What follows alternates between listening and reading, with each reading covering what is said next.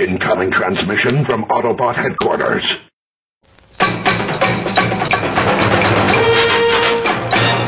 The Neverland Podcast, episode 30. Up to Neverland. Take a start to the right and straight on until morning.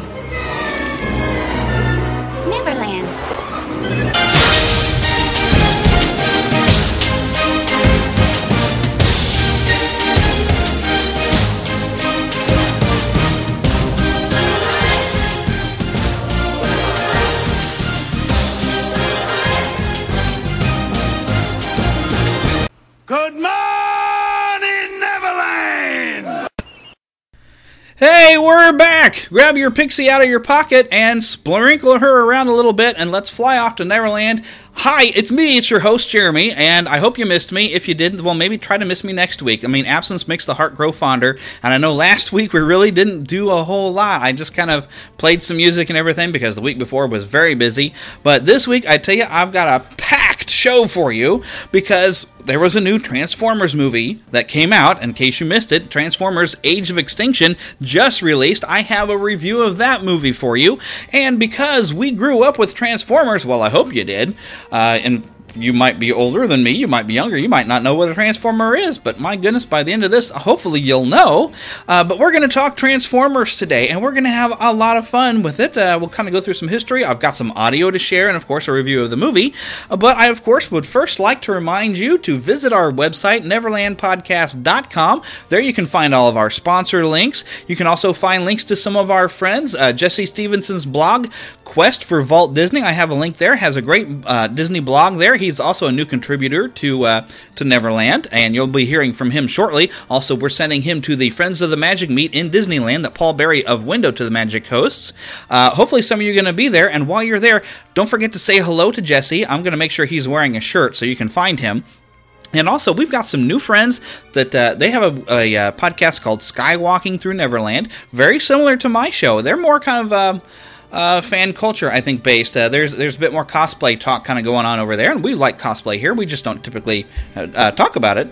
But uh, you know, maybe I'll have some cosplayers on sometime. Would that be fun? I don't know, because that's it's all that fan culture kind of thing, geek culture, whatever you want to call it. They they talk about some of the similar things. They seem to be a bit more focused, I think, on Star Wars and Disney, but uh, they appear to love comic book movies and, th- and things as well. So I'm sure you would enjoy their show. You can find a link to them also on NeverlandPodcast.com. Also, while you're at the website on the right side, you can from there like our Facebook page and follow us on Twitter, which the, the Facebook page, we're doing a lot of things with. I have added now Philip and Heather and Jesse all as editors to the Facebook page. And if, if we find a cool article somewhere, even on Facebook or on the internet, that we think you'd find interesting, they're going to share it on there. Also, I've got some special things planned because those of you who are Disney fans that maybe you're not that familiar with the Marvel Universe, I've you know I've got some uh, old trading cards from the 90s that I'm going to start sharing on there. I'm going to scan the fronts and the backs so you can learn a little bit about some of uh, the Marvel characters you've been seeing in the movies and some of the ones you have not been seeing in the movies. Should be lots of fun. So make sure you are following us.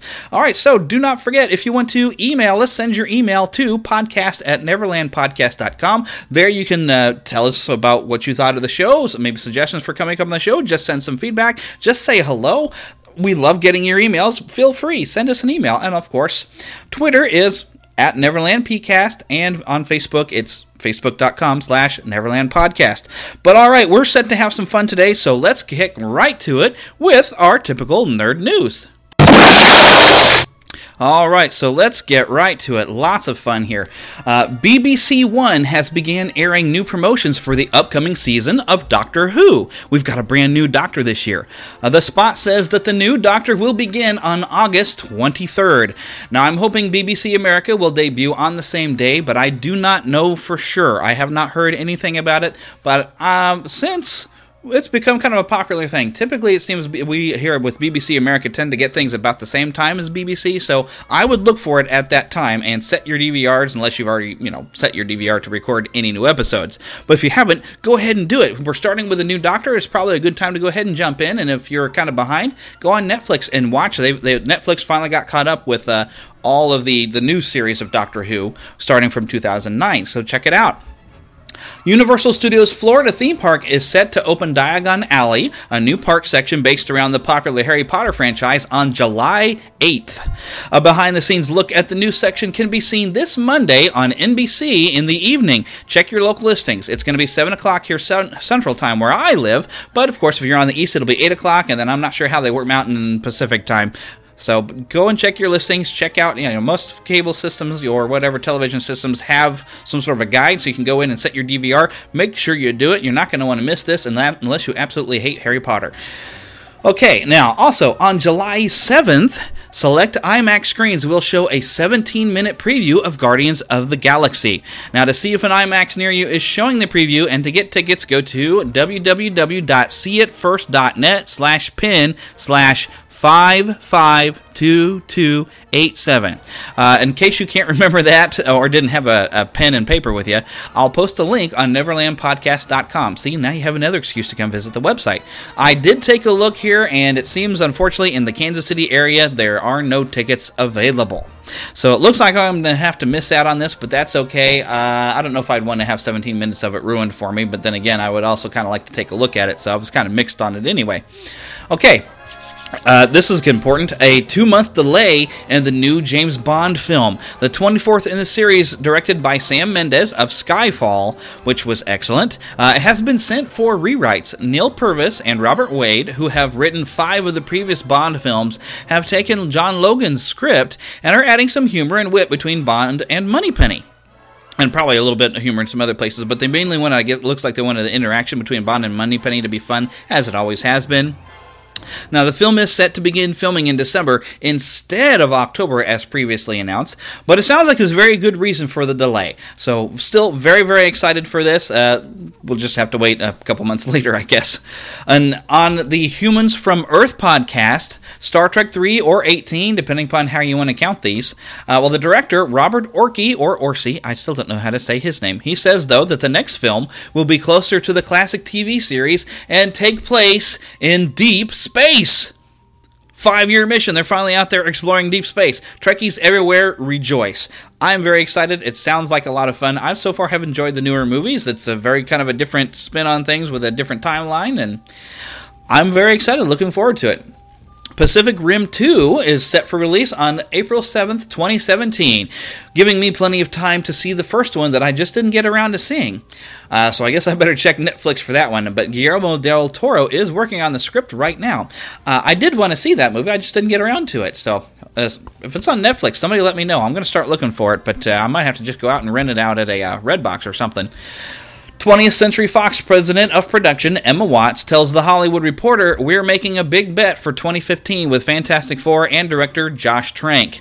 Watts said, To me, the key is the originality of the filmmakers and the choices they make. Josh is in another really interesting example who is using the vision he gave us in Chronicle to reinvent a franchise he's loved his whole life.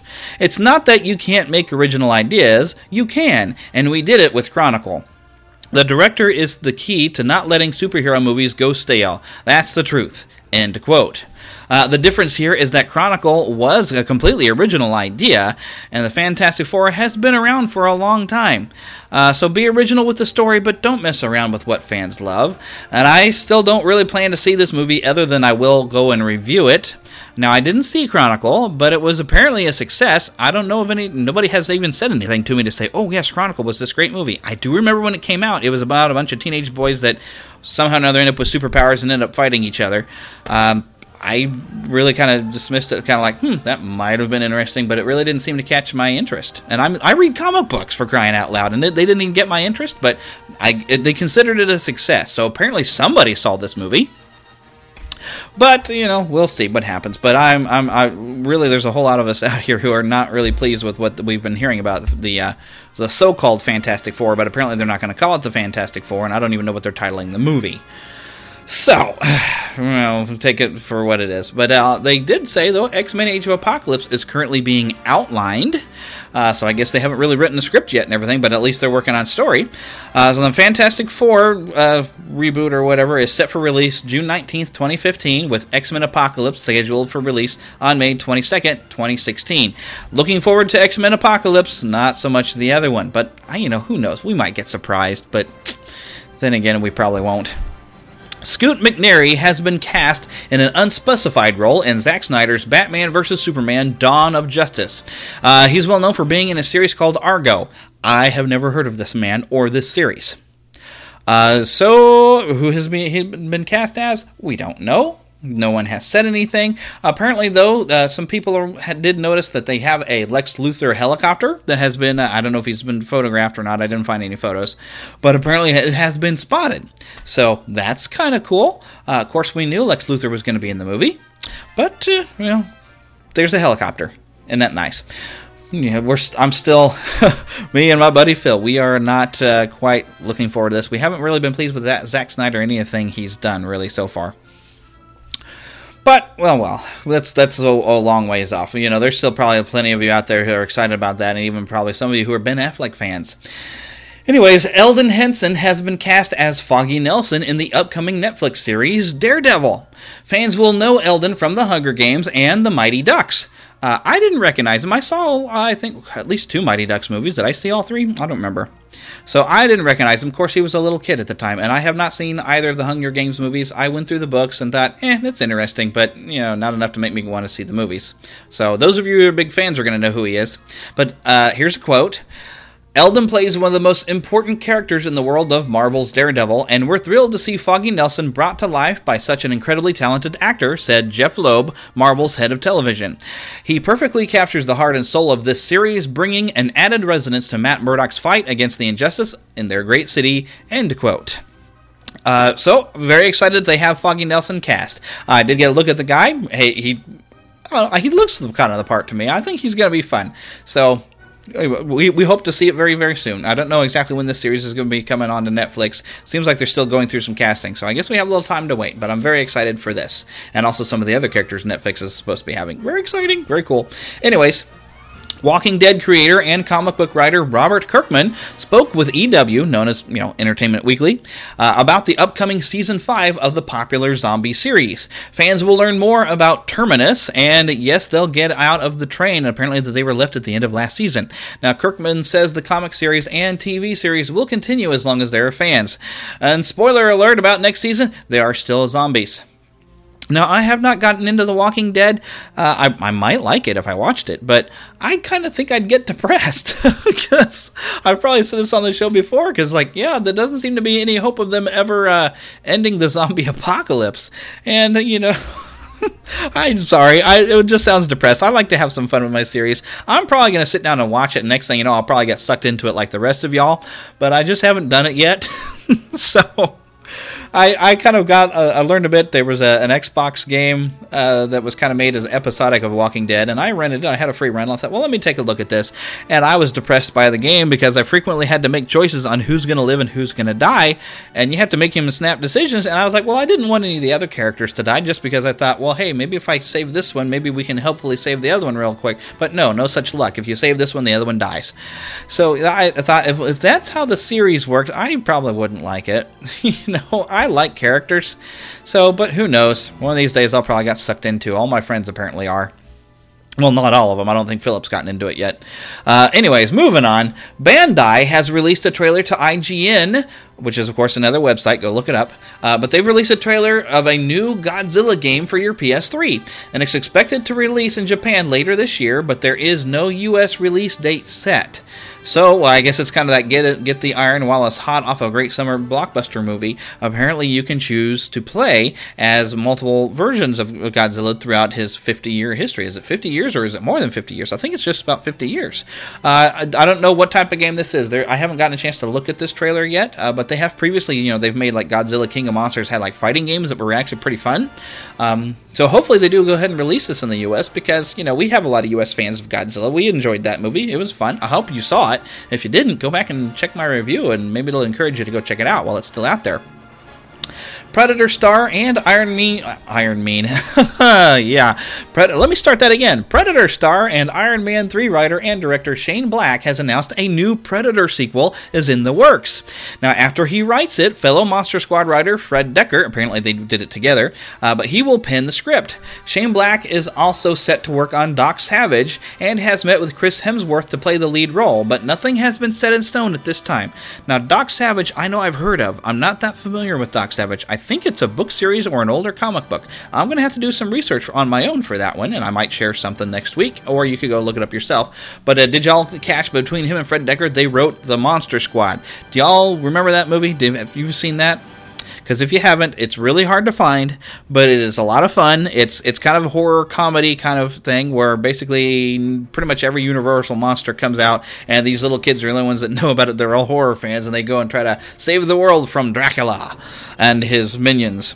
Uh, lots of fun, great holiday flick. Uh, I don't think my wife liked it as much as I did. Uh, we we bid, did manage to find a copy of it through the Blockbuster online years ago to watch it around Halloween because I missed seeing it, and I don't think she liked it as much as I liked that movie. I watched it all the time when I was younger. But, anyways, moving on to our next story.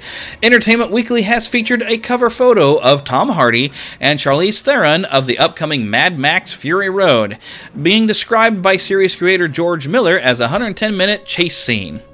Okay, I saw The Road Warrior. I wasn't that impressed. Uh, I did also see Beyond Thunderdome, but I really don't remember much other than "To Go Win" comes out, comes one comes out, and Tina Turner singing that kind of classic song. So I don't know what to think about this. I'll probably go check it out. It could be awesome. I don't know if this is like trying to be continuing the stories of Mad Max or kind of rebooting it. I don't know. All I is the the first one. I don't know. It just didn't click with me, uh, so I didn't really watch any of the other ones. Maybe I should go back and watch it again. I'm sure they'll be popping up on television with a new movie coming out. I don't know when this movie comes out. I haven't heard anything on that, but uh, you know, Entertainment Weekly, go check it out. I'm sure it'll say something there. I didn't go and look for it. Sorry. George Lucas has announced that he is using some of his profits from the sale of Lucasfilm to uh, uh, from the sale of Lucasfilm to Disney. I knew I'd say it sooner or later uh, to create a museum in Chicago, which is the birthplace of his wife. The mission statement is as follows, and this is a quote: "The Lucas Museum of Narrative Art." Will be gathering will be a gathering place to experience narrative art and the evolution of moving images from illustration to cinema to the digital mediums of the future.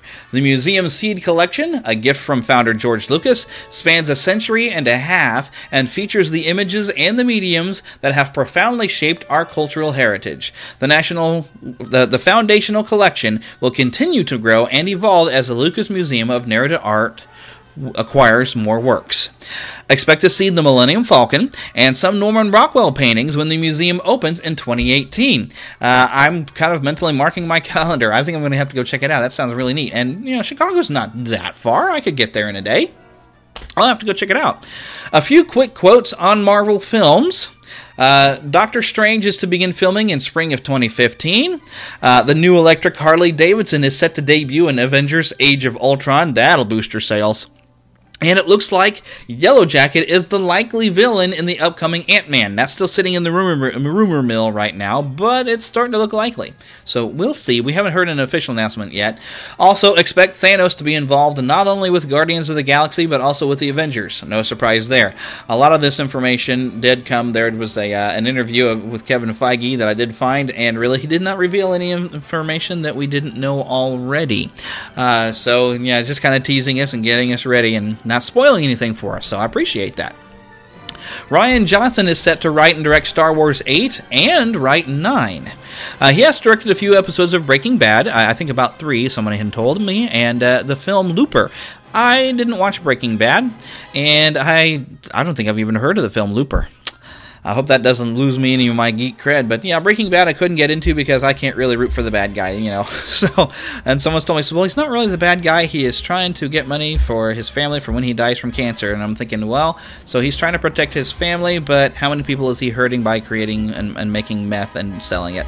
So I, you know, I can't get into that type of a, a series. Sorry.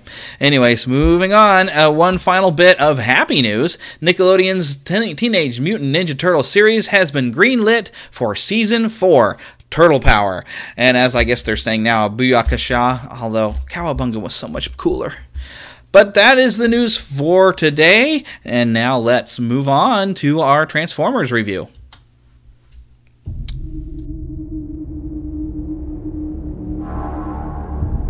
This is the greatest advance in modern physics since the splitting of the atom. A rare metal, molecularly unstable.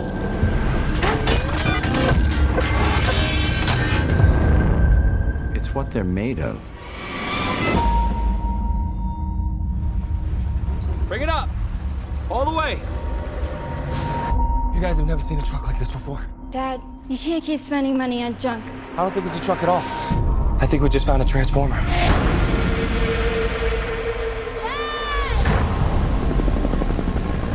I'm gonna ask you this once. Where is Optimus Prime?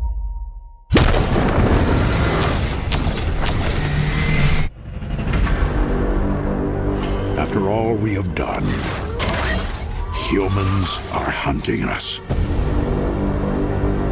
But I fear we are all targets now. What is that? Who sent you here?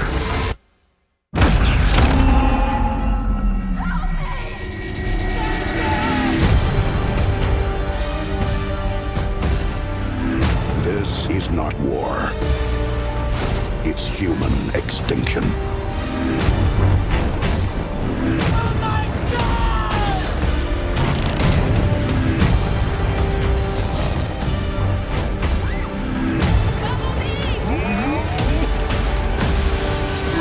How many more of my kind must be sacrificed?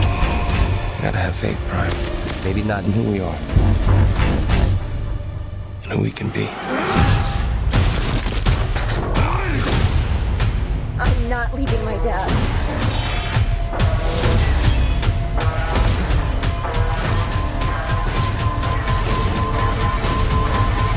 We need a new army.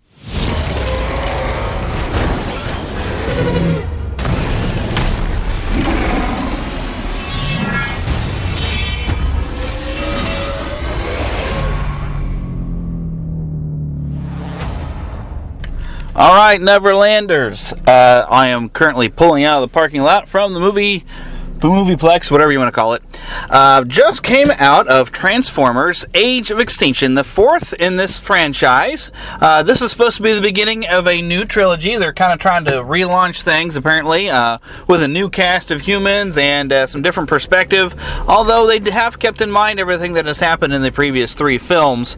Uh, in this one, of course, you know, because of all the events that happened in Chicago, and Chicago was pretty much laid waste in the last film. Uh, the humans are not really seeming to be trust uh, the uh, Transformers or anything alien at this time. Uh, but it seems there's a lot more going on under the surface between the uh, the paranoia and the the whole concept of they're basically telling the humans, hey, if you see anything suspicious or anything alien, please report it to the government. Uh, but there's more going on than what is you know being told to the average citizens about uh, we are trying to hunt down these aliens type of thing. Um, I'll get into that a bit later. I don't want to give up away too many spoilers. Let's just say that uh, the Transformers are pretty much all in hiding at this point. The Decepticons are apparently completely deal- dealt with. Uh, there's there's known of at least apparently a couple of Decepticons the humans are aware of that uh, they're trying to track down, and uh, they're, they're the, the official story is that the Autobots are, are all gone. Well, and the truth is, of course, the Autobots are in hiding. Uh, now, this film starred Mark Wahlberg as a father named Cade Yeager. Uh, he's an inventor. He's got himself a little uh, workshop in his uh, his farm in his kind of big kind of garage. Uh, he gets a lot of spare parts and uh, actually has kind of a home business that's not very profitable because he collects all these spare parts and he tries to repair things for his neighbors and you know has a little drop off and you know leave whatever money you think it's worth to, for me to repair this item for you. Um, and he just fixes things and he tries to invent things that don't quite work as well as he would intend. Uh, the, a parallel to that is a character played by Stanley Tucci, uh, or Tucci. I'm not sure how you spell his name. It's like T U C C I, but you know who that is. I'm sure you do. And if you don't, if you would recognize him if you saw him. Uh, he's kind of a, a, similar character. He's also an inventor. He is uh, just more profitable at it. He's kind of a billionaire character. Uh, I didn't even really catch what his name was other than Josh. They called him him Josh. Uh, he has managed to get a hold of the metal that a transformer is made out of and uh, he has kind of basically they, they said he's like unlocked the genome of the uh, the metal and he is basically trying to use the technology that is the transformers and kind of build his own transformers to where we don't need the autobots anymore. We humans can do it and he's pretty sure he can control things. Uh, other characters involved of course mark Wahlberg's character. Uh, he does have a teenage daughter and of course her boyfriend. He also has a kind of a beach bum surfer dude kind of friend played by tj miller. Uh, he's uh, pretty well known as being a comedian. Uh, he was in yogi bear and uh, he's also a voice in how to tame your dragon and how to tame your dragon 2 um, i don't want to spoil what happens to him but he's only in about half hour of the movie at the beginning and then i was kind of surprised at what happens. Um, that might be too much of a spoiler. Um, Okay, so the overall plot line, uh, there's almost too many villains because you also have in this film Kelsey Grammer, who is head of Black Ops CIA. Who uh, the official story is that he's making sure that there's no Decepticons left, and he's going to hunt down any remaining hiding Decepticons because it's time for the humans to be able to take care of their own planet, and we don't need these aliens anymore, and no more Autobots. Well, as it turns out, he isn't hunting Decepticons; he's hunting Autobots, uh, and he actually has like a playing cards where he's got X'd out Ironhide. Uh, apparently he's already killed him. Uh, we also get to see them hunt down Ratchet. Uh, so it's kind of a surprise, like, what in the world are the humans doing? But the thing is, as much as he talks about, oh, well, we don't want any aliens whatsoever, he has made a pact with the devil in his own way. A uh, Transformer named Lockdown, who is apparently a bounty hunter, not a Decepticon or an Autobot, he's a bounty hunter who, in some fashion, represents whoever created the Transformers. And he's got a bounty out for Optimus Prime.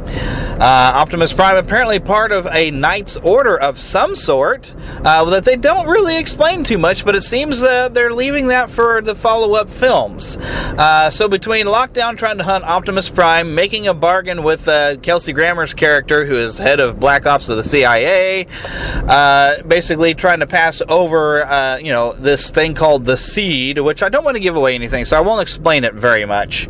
Um, but the Seed is supposed to be, oh, they think this is going to be this wonderful thing and help the technology and help them actually get control of their Transformer creations because KSI, the company ran by Stanley Tucci's characters, where you know they're making all these uh, different, uh, well, trying to make their own Transformers and trying to make their own technology because they've kind of managed to harness. He does not realize that uh, he has, you know, he's having problems with this one character or one Transformer he's made called Galvatron, and Galvatron always seems to come out. He's trying to recreate an Optimus Prime, but he always seems to come out similar to Megatron, and he cannot figure out why, and he just can't seem to get control over the uh, the whole personality of Galvatron and anything else he makes, including Stinger, who's kind of a copyright of Bumblebee. Well, copyright's not really the word, but a copy of Bumblebee. Now, for anyone who is familiar with Transformers or you know from the old uh, 80s animated film will recognize the name Galvatron. Galvatron was voiced by Leonard Nimoy, and he was the second generation form of Megatron. Megatron actually became Galvatron. So that I, without any spoilers, that's you know Galvatron is in this film. Uh, but I'll leave that at that. Now the fun part is, is as Frank Welker, the original voice of Megatron, is back to voice Galvatron. I kind of thought it'd been fun if it was Leonard Nimoy, but you know I'm very happy to have Frank Welker back, and you will recognize his voice. You know he does still have that same kind of Megatronish tone to it. It's really cool. It's it's fun to have him back. Um, but I don't want to say really more, too much more about the plot because I don't want to give any away because whatever my review is, you're probably going to go out and see this. Uh, it is going to be a big summer movie. Uh, let's just say for for quality of film, well, it was a Michael Bay directed film and produced, and so of course it's just any excuse what just to pretty much blow everything up. There's some better film quality as far as you know being kind of pulled away, so you get to see a little bit more of the action when the Transformers are fighting, or sometimes they're fighting in the background and you're watching the humans. But there's still a lot of shaky cam up close that gets a little disorienting at times.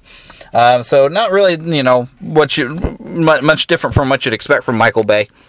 Now, one thing that I'm still I- I'd have to have as a complaint is uh, this is a toy line, but they uh, they swear as much as they can, and I'm thinking, well, yeah, you're gonna want to bring your kids to this because it is a toy line. But if you're familiar with the other films, you have to expect there was gonna be some language. But in this in this case, they dropped an f bomb right in the middle of it, and I'm like, you know, this is a toy line, and there's even kind of a goofy nod to My Little Pony, another Hasbro toy line. So I could have done without the language, could have done with maybe a little bit more.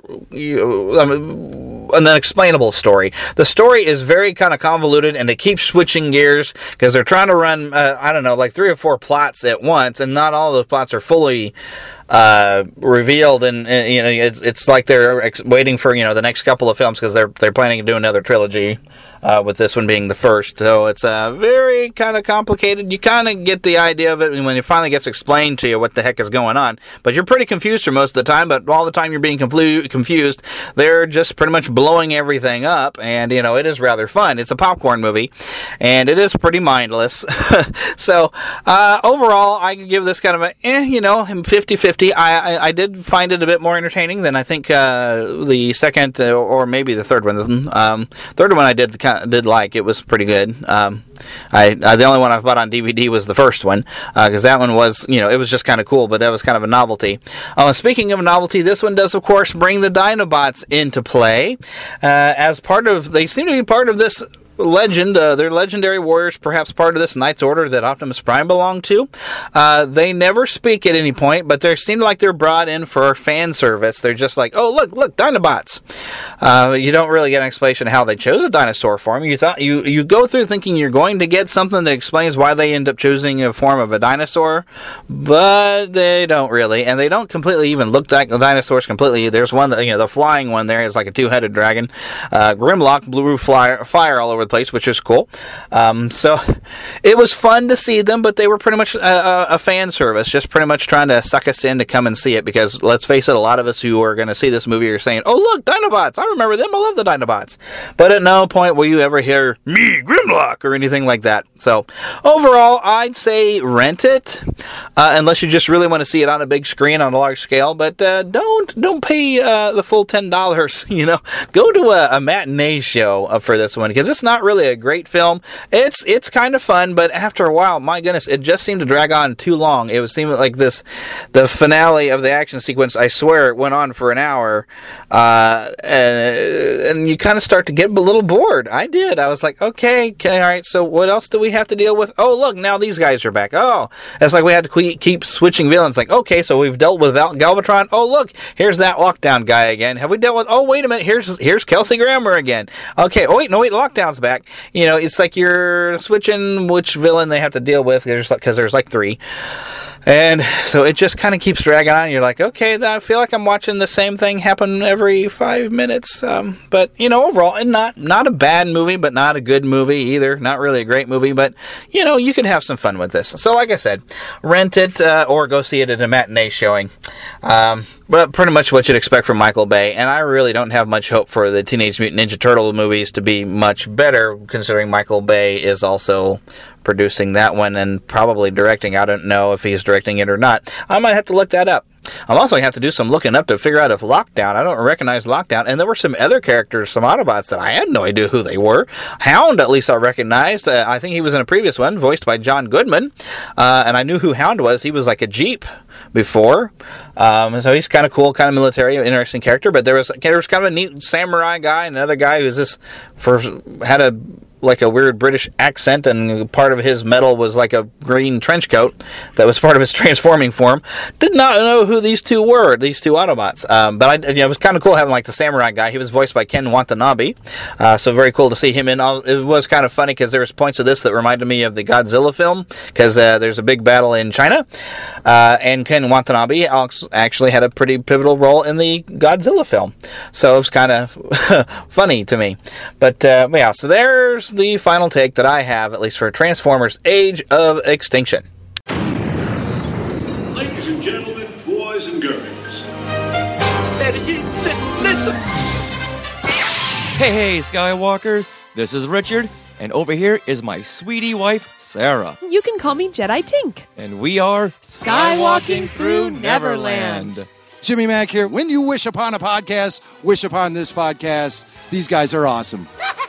We are a fan focused podcast that covers Star Wars, Disney, pop culture, and their fandom communities. The stuff that surrounds us, penetrates us, and binds us all together as instantaneous friends. What do you know? We showcase what people are doing in the world of fandom and talk to those who are involved firsthand in the universes that we love. This is Margaret Kerry, Tinkerbell. This is Jeremy Bulloch, Boba Fett from Star This is Wars. Steve Sansweet from Rancho Obi-Wan. Hey, it's James Arnold Taylor, the voice of Obi-Wan Kenobi, and I happen to be skywalking through Neverland right And now. I'm skywalking through skywalking Neverland. through And I am Neverland. skywalking through Neverland. I've always hated space travel. Yeah.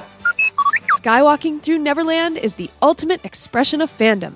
You can find us on iTunes, Stitcher, YouTube, and our website, skywalkingthrough.neverland.com. And remember, Neverland on Alderaan.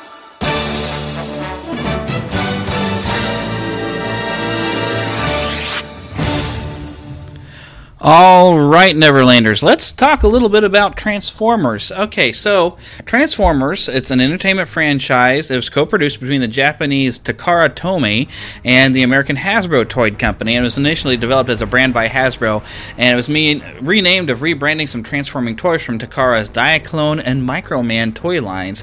And then in 1984, the Transformers toy line uh, centered on factions of transforming alien robots, often the Autobots and Decepticons, in an endless struggle for dominance or an eventual peace. It's, uh, and it's a decades long history, and the franchise has expanded to encompass comic books, animation, video games, and even films.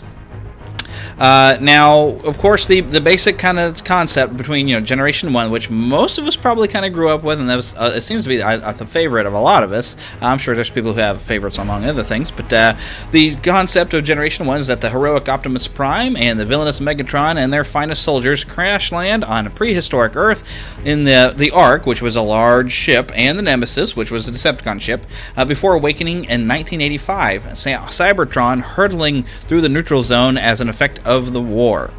Uh, the the Marvel comic was originally part of the main Marvel universe, with appearances from Spider-Man and Nick Fury, uh, plus some cameos as well as a visit to the Savage Land. Now, the, the TV series of Transformers began around about the same time. It was produced by Sunbo, Sunbow Productions and Marvel Productions, later known as Hasbro Productions, or well, later Hasbro Productions took it, you know, because Marvel is no longer working on this anymore. Um, but uh, from the start, it was contra- contradicted Budiansky's backstories. Um, I'm not sure exactly who Budiansky is, but that's exactly what I'm finding. He might have had something to do with uh, the comic book, but uh, that's the information I'm finding. It's, but also knows it's contradicted Budiansky's backstories. In the TV series, that shows the Autobots looking for new energy sources and crash landing as the Decepticons attack. Uh, Marvel interpreted the Autobots as destroying a rogue asteroid approaching Cybertron, and, and Shockwave is loyal to Megatron in the TV series, keeping Cybertron in a stalemate during his absence. Uh, but in the comic book, he attempts to take command of the Decepticons. Uh, so, also, uh, the TV series differed wildly from the origins Budiansky had created for the Dinobots, and the Decepticon turned out Autobot Jetfire, known as Skyfire on TV. Uh, the Constructicons, who combined to form Devastator and Omega Supreme, all had different uh, different stories between the comic book and the cartoon. Uh, but let's get into some specifics. Okay, so of course you know Optimus Prime. He was a tractor trailer truck, uh, which he had multiple pieces. He was specifically a, Freightliner COE from 1980 originally. You know, had that flat front, and he came with three different point parts. He was the main figure, which transforms into the cabin of the truck, uh, and then he had an Autobot headquarter, headquarters that would transform into the tractor trailer and also served as a combat deck and uh, uh, had a, uh, a mecha- mechanic artillery robot and a small scout car named Roller, which launches from Autobot headquarters. Uh, the 11 Autobot cars, uh, they were Blue Streak, Hound, which was he was in the new movie, uh, Ironhide, Jazz, Mirage, Prowl, Ratchet, Sideswipe, Sunstreaker, Trailbreaker, and Wheeljack. Uh, Blue Streak was a gunner. He turned into a Datsun Fairlady. Hound was a scout. He turned into a Mitsubishi Jeep. Ironhide, who was security. He was turned into a 1980 Nissan one box Cherry Vanette. Uh, they turned him into a Humvee, I believe, in the movie, which seemed to fit his personality better. It's kind of funny that he was a van, uh, or a vanette, even. Then Jazz, who was special operations expert, uh, he turned into a 1981 Porsche 935 Turbo. Uh, Mirage, he was a spy. He transformed into a uh, into a Formula One racer. Uh, Prowl was a military strategist and transformed into a Datsun Fairlady police cruiser. Now, for some strange reason, they turned Prowl into a Decepticon in the first movie. I always thought that was kind of odd, uh, but that's what they did. Don't know why. Maybe they just thought it was scarier, and if he seemed like he was an authority figure, I don't know. Uh, it was also weird to have a car on the Decepticons because most of the time the Autobots all seemed to be cars, and the Decepticons were not. They were a lot of them were, were jets of different types, and of course Megatron, being very controversial, was a uh, turned into a gun at first, which was altered because boy, people got up in arms about that gun, but. He was really hard to transform. I remember some friends of ours had Megatron, and we had a hard time working him and, and, and getting everything in the right spot. Um, now, I, I didn't get to start watching the uh, cartoon uh, right away. Uh, it was coming on at a time that I wasn't home. Uh, but I remember at Worlds of Fun, a local theme park, they had a, kind of a big deal where they had a couple of uh, they had two Transformers showed up, and they had Starscream and Jazz show up. And the cool thing is, is um, I, I guess they had the voice actors inside in there, or the voice actors were nearby and could hear what we were saying because you could talk to them, and it was talking with the voices from the cartoon. So it was really cool. Uh, and they did a little show uh, out. They have this kind of a stage area where they used to have. Well, I think they still have some concerts out there at Worlds of Fun. But they were came out there, did a show, but they were also doing meet and greet type of things. It was really pretty cool. I wasn't really that familiar with uh, the characters individually, so I had to ask them their names, and they told us their names, and and did it in a very kind of cool fashion. And it was probably good impersonations, really, of the uh, the, vo- the voices because they were distinct uh, in style between the two characters, if you remember. Uh, but moving right along, you know, Ratchet, he was of course the medic. He turned into a, an ambulance, and Sideswipe was kind of the was marked as a warrior. He transformed transformed into a Lamborghini. Uh, Sunstreaker, who would turn also into a type of a, a Lamborghini. Uh, and then Trailbreaker, who was a defense strategist, he turned into a Toyota four wheel drive. And then Wheeljack was a mechanical engineer, and he turned into a Lancia Stratos Turbo Alitalia. Okay, uh, there were some mini cars though as well: Brawn, Bumblebee, Cliffjumper, Gears, Huffer, and Windchanger. Um, originally, of course, Bumblebee was you know he was a little Volkswagen Bug. Um, he was actually the cartoon voiced by the same fella who uh, voiced Spider-Man and Spider-Man and His Amazing Friends.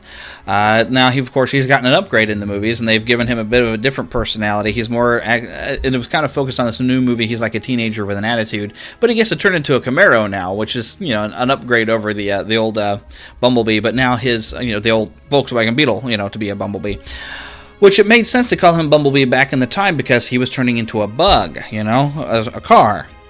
Uh, it doesn't really make sense that he's named Bumblebee now and he turns into a Camaro. So, what you gonna do? Um, of course, now here's here's some of the fun things. Now with Decepticons, of course, we already talked about Megatron. You know, he turned into a handgun, which later he was a, a particle telebeam cannon and then a telescopic laser cannon, different things like that. And eventually, they made a tank out of him uh, just to try to get people uh, off of their back.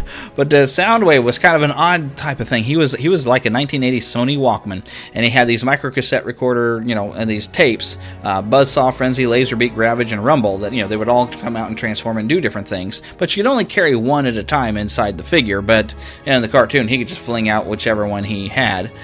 Um, then, of course, you know, I don't have a listing of a lot of the other Decepticons here, other than Sky, Swap, Sky Warp, Starscream, and Thundercracker, and all of them turned into F 15 Eagles.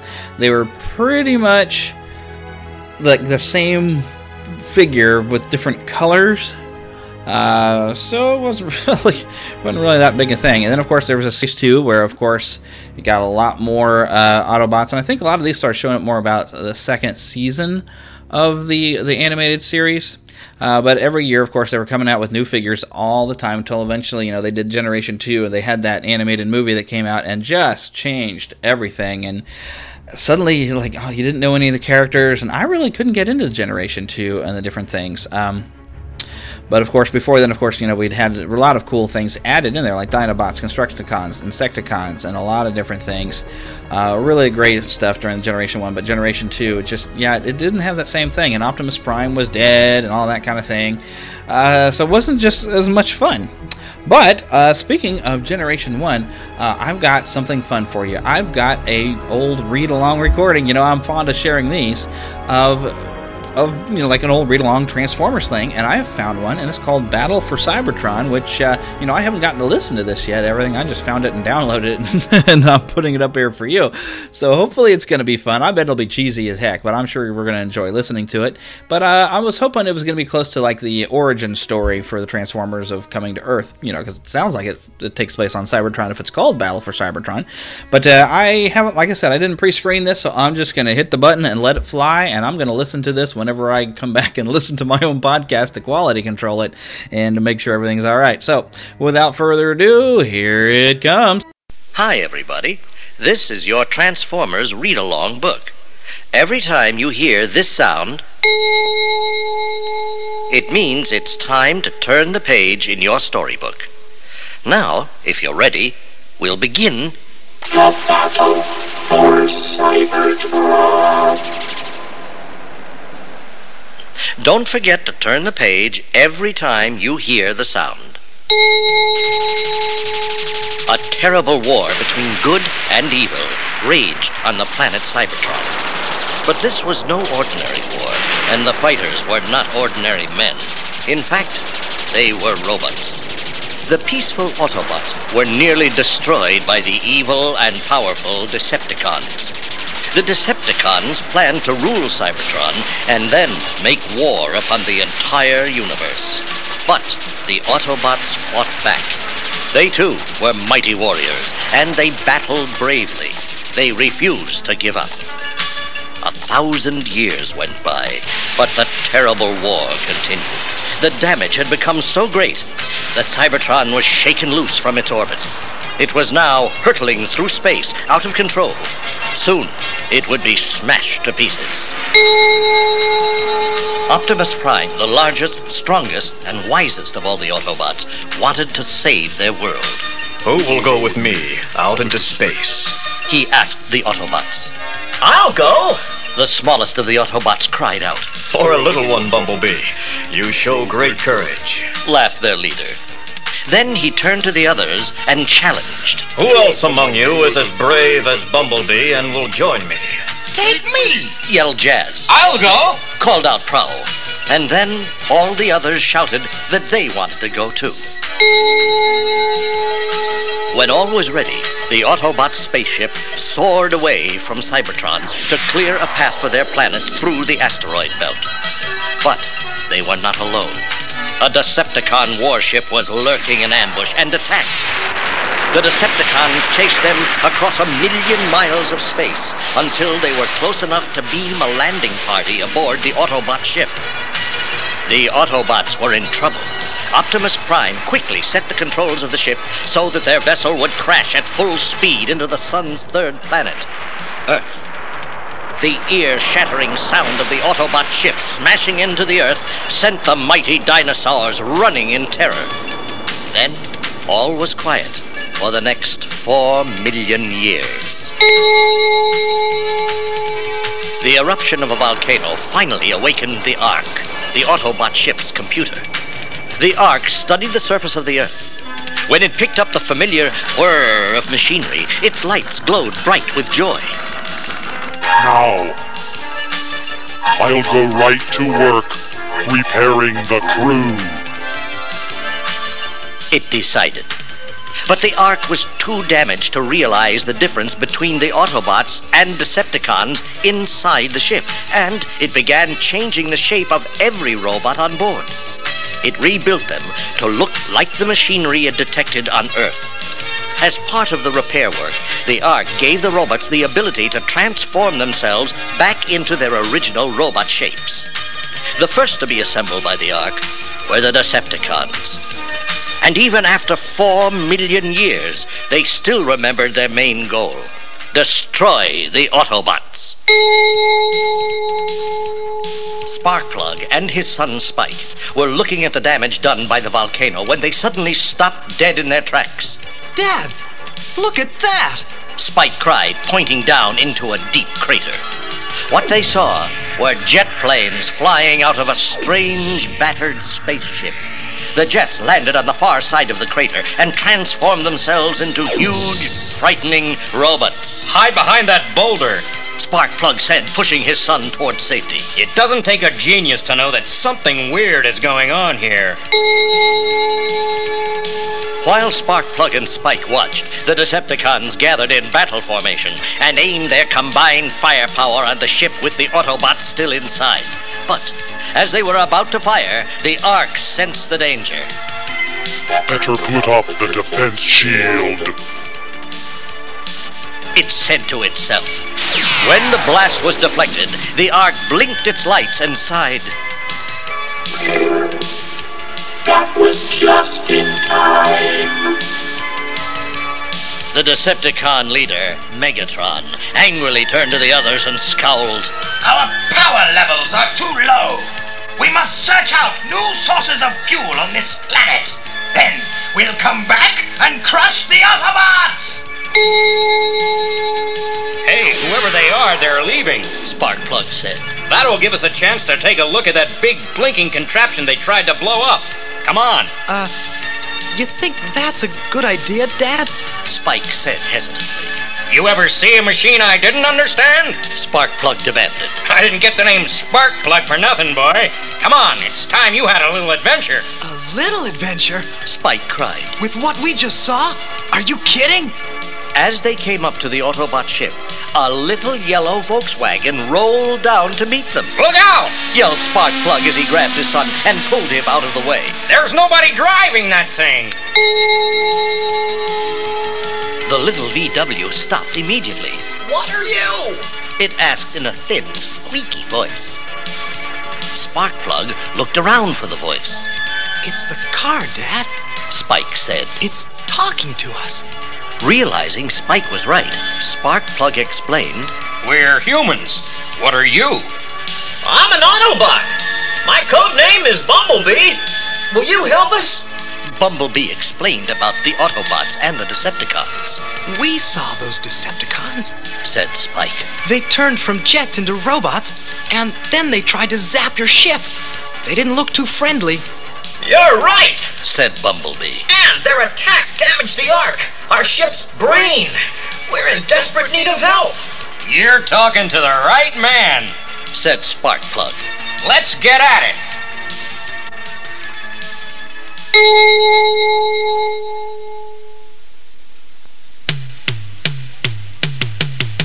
Sparkplug had never seen machines like these before, but he fiddled with them until the wreckage of the Autobots formed into a fleet of cars and trucks. Optimus Prime gave the signal, and suddenly Sparkplug and Spike were surrounded by gigantic robots. One Jeep, though, didn't take part in the transformation. Optimus Prime said, That's Hound. We need him to ride out over this rough ground. We have to find a source of power or we'll never survive on your world. Hey, if you're looking for power, suggested Sparkplug, you won't have to go far. We're sitting right next to a volcano. You can tap into that underground power. We, we better get home, Dad, Spike said. You are our friends, said Optimus Prime simply. Hound, take them home. On the way home, just outside their city of Kimball, they spotted the Decepticons swooping down into a nuclear power plant. A second later, the lights in Kimball went out. The Decepticons had drained all the power. Hound knew he should get back to warn the other Autobots. Spike sensed Hound's problem. I think I need just a little more adventure today, he said. Hear that, Hound? said Sparkplug. That means you better turn around and race back to base. And hurry. Hound zoomed like a race car over miles of bumpy hills. There wasn't much time. The Decepticons would soon be finished with the nuclear power plant, and then they'd head straight for the Autobots. But they made it. Hound gave his warning to the others, and then Optimus Prime announced their strategy. We must use the element of surprise, he said. The Decepticons don't know what form we've taken.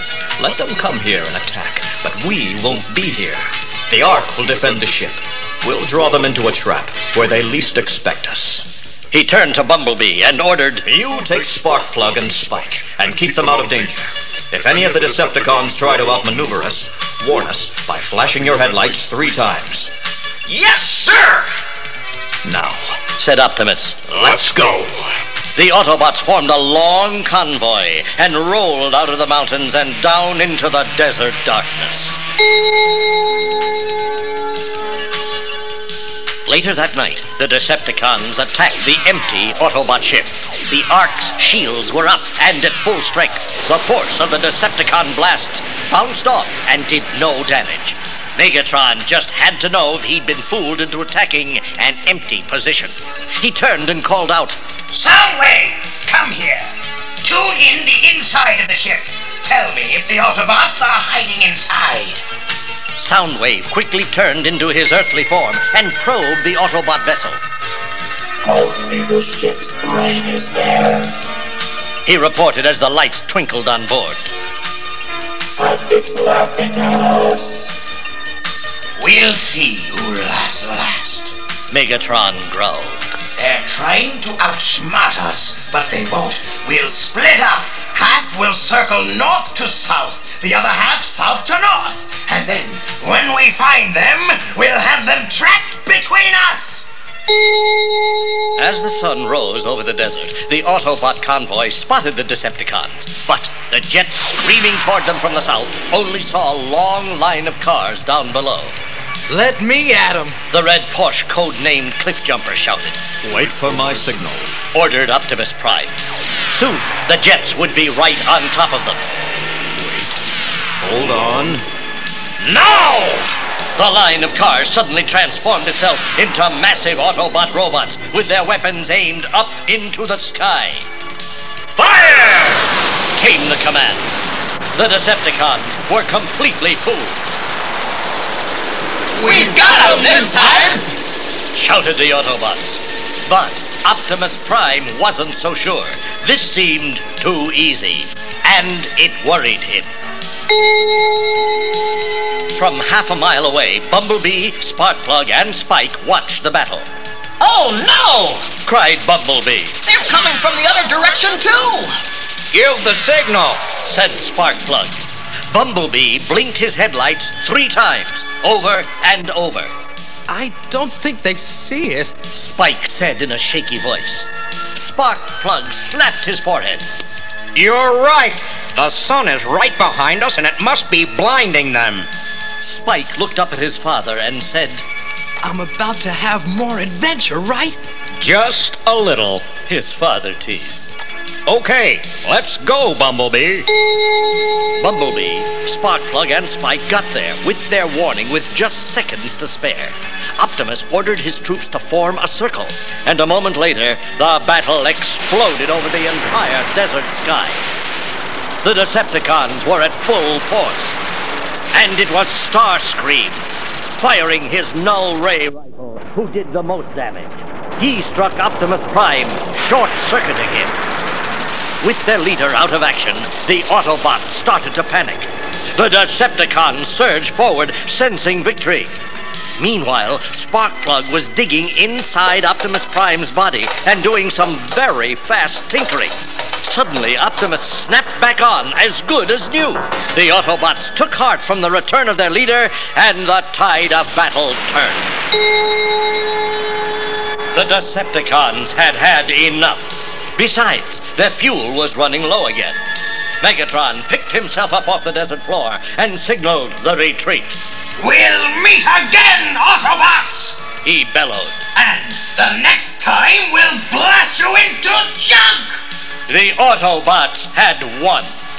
Finally, Optimus quieted their cheering and said, We have had a great victory today. But it was possible only because of the help of our friends, Sparkplug and Spike. Earth must be a wonderful place if it holds such fine humans as these. We must vow to protect this planet from the Decepticons, just as if it were our beloved home, Cybertron. As far as we're concerned, said Sparkplug, Earth is your home. You're our kind of machines. Right, Spike? Right.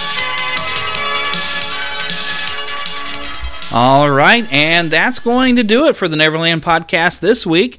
Uh, I'll remind you once again to go and please visit our website, neverlandpodcast.com. That's where you can keep up to date on anything going on and keep a, an eye on our Facebook page because, as I was saying before, we're updating and adding a lot of things now to our Facebook page. Uh, I need to start, you know, punching that in over at Twitter and kind of get us a bit more socially active.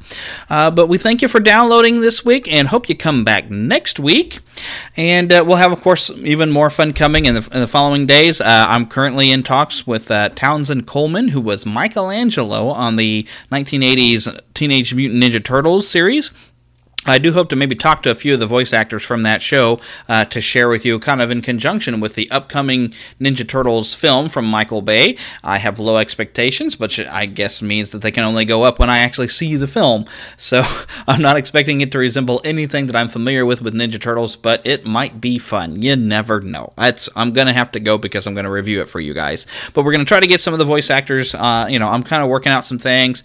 You know, uh, it's uh, it's kind of a daunting thing when you kind of try try to go and find like different voice actors and celebrities and try to ask them to come on to your show. You know, it's kind of one of those things. Gosh, I'm just a podcast. Maybe they don't want to do it, but um, you know, some, it seems so far everyone I've talked to is like, oh, that sounds great. I'd like to do your podcast. So uh, expect a few more celebrity guests as we go along. But I invite you to come back next week, and don't forget as you go to keep your pixie in your pocket. That way you can sprinkle her around on you and all your friends and fly to Neverland anytime you need to. Until then, God bless. Bye bye.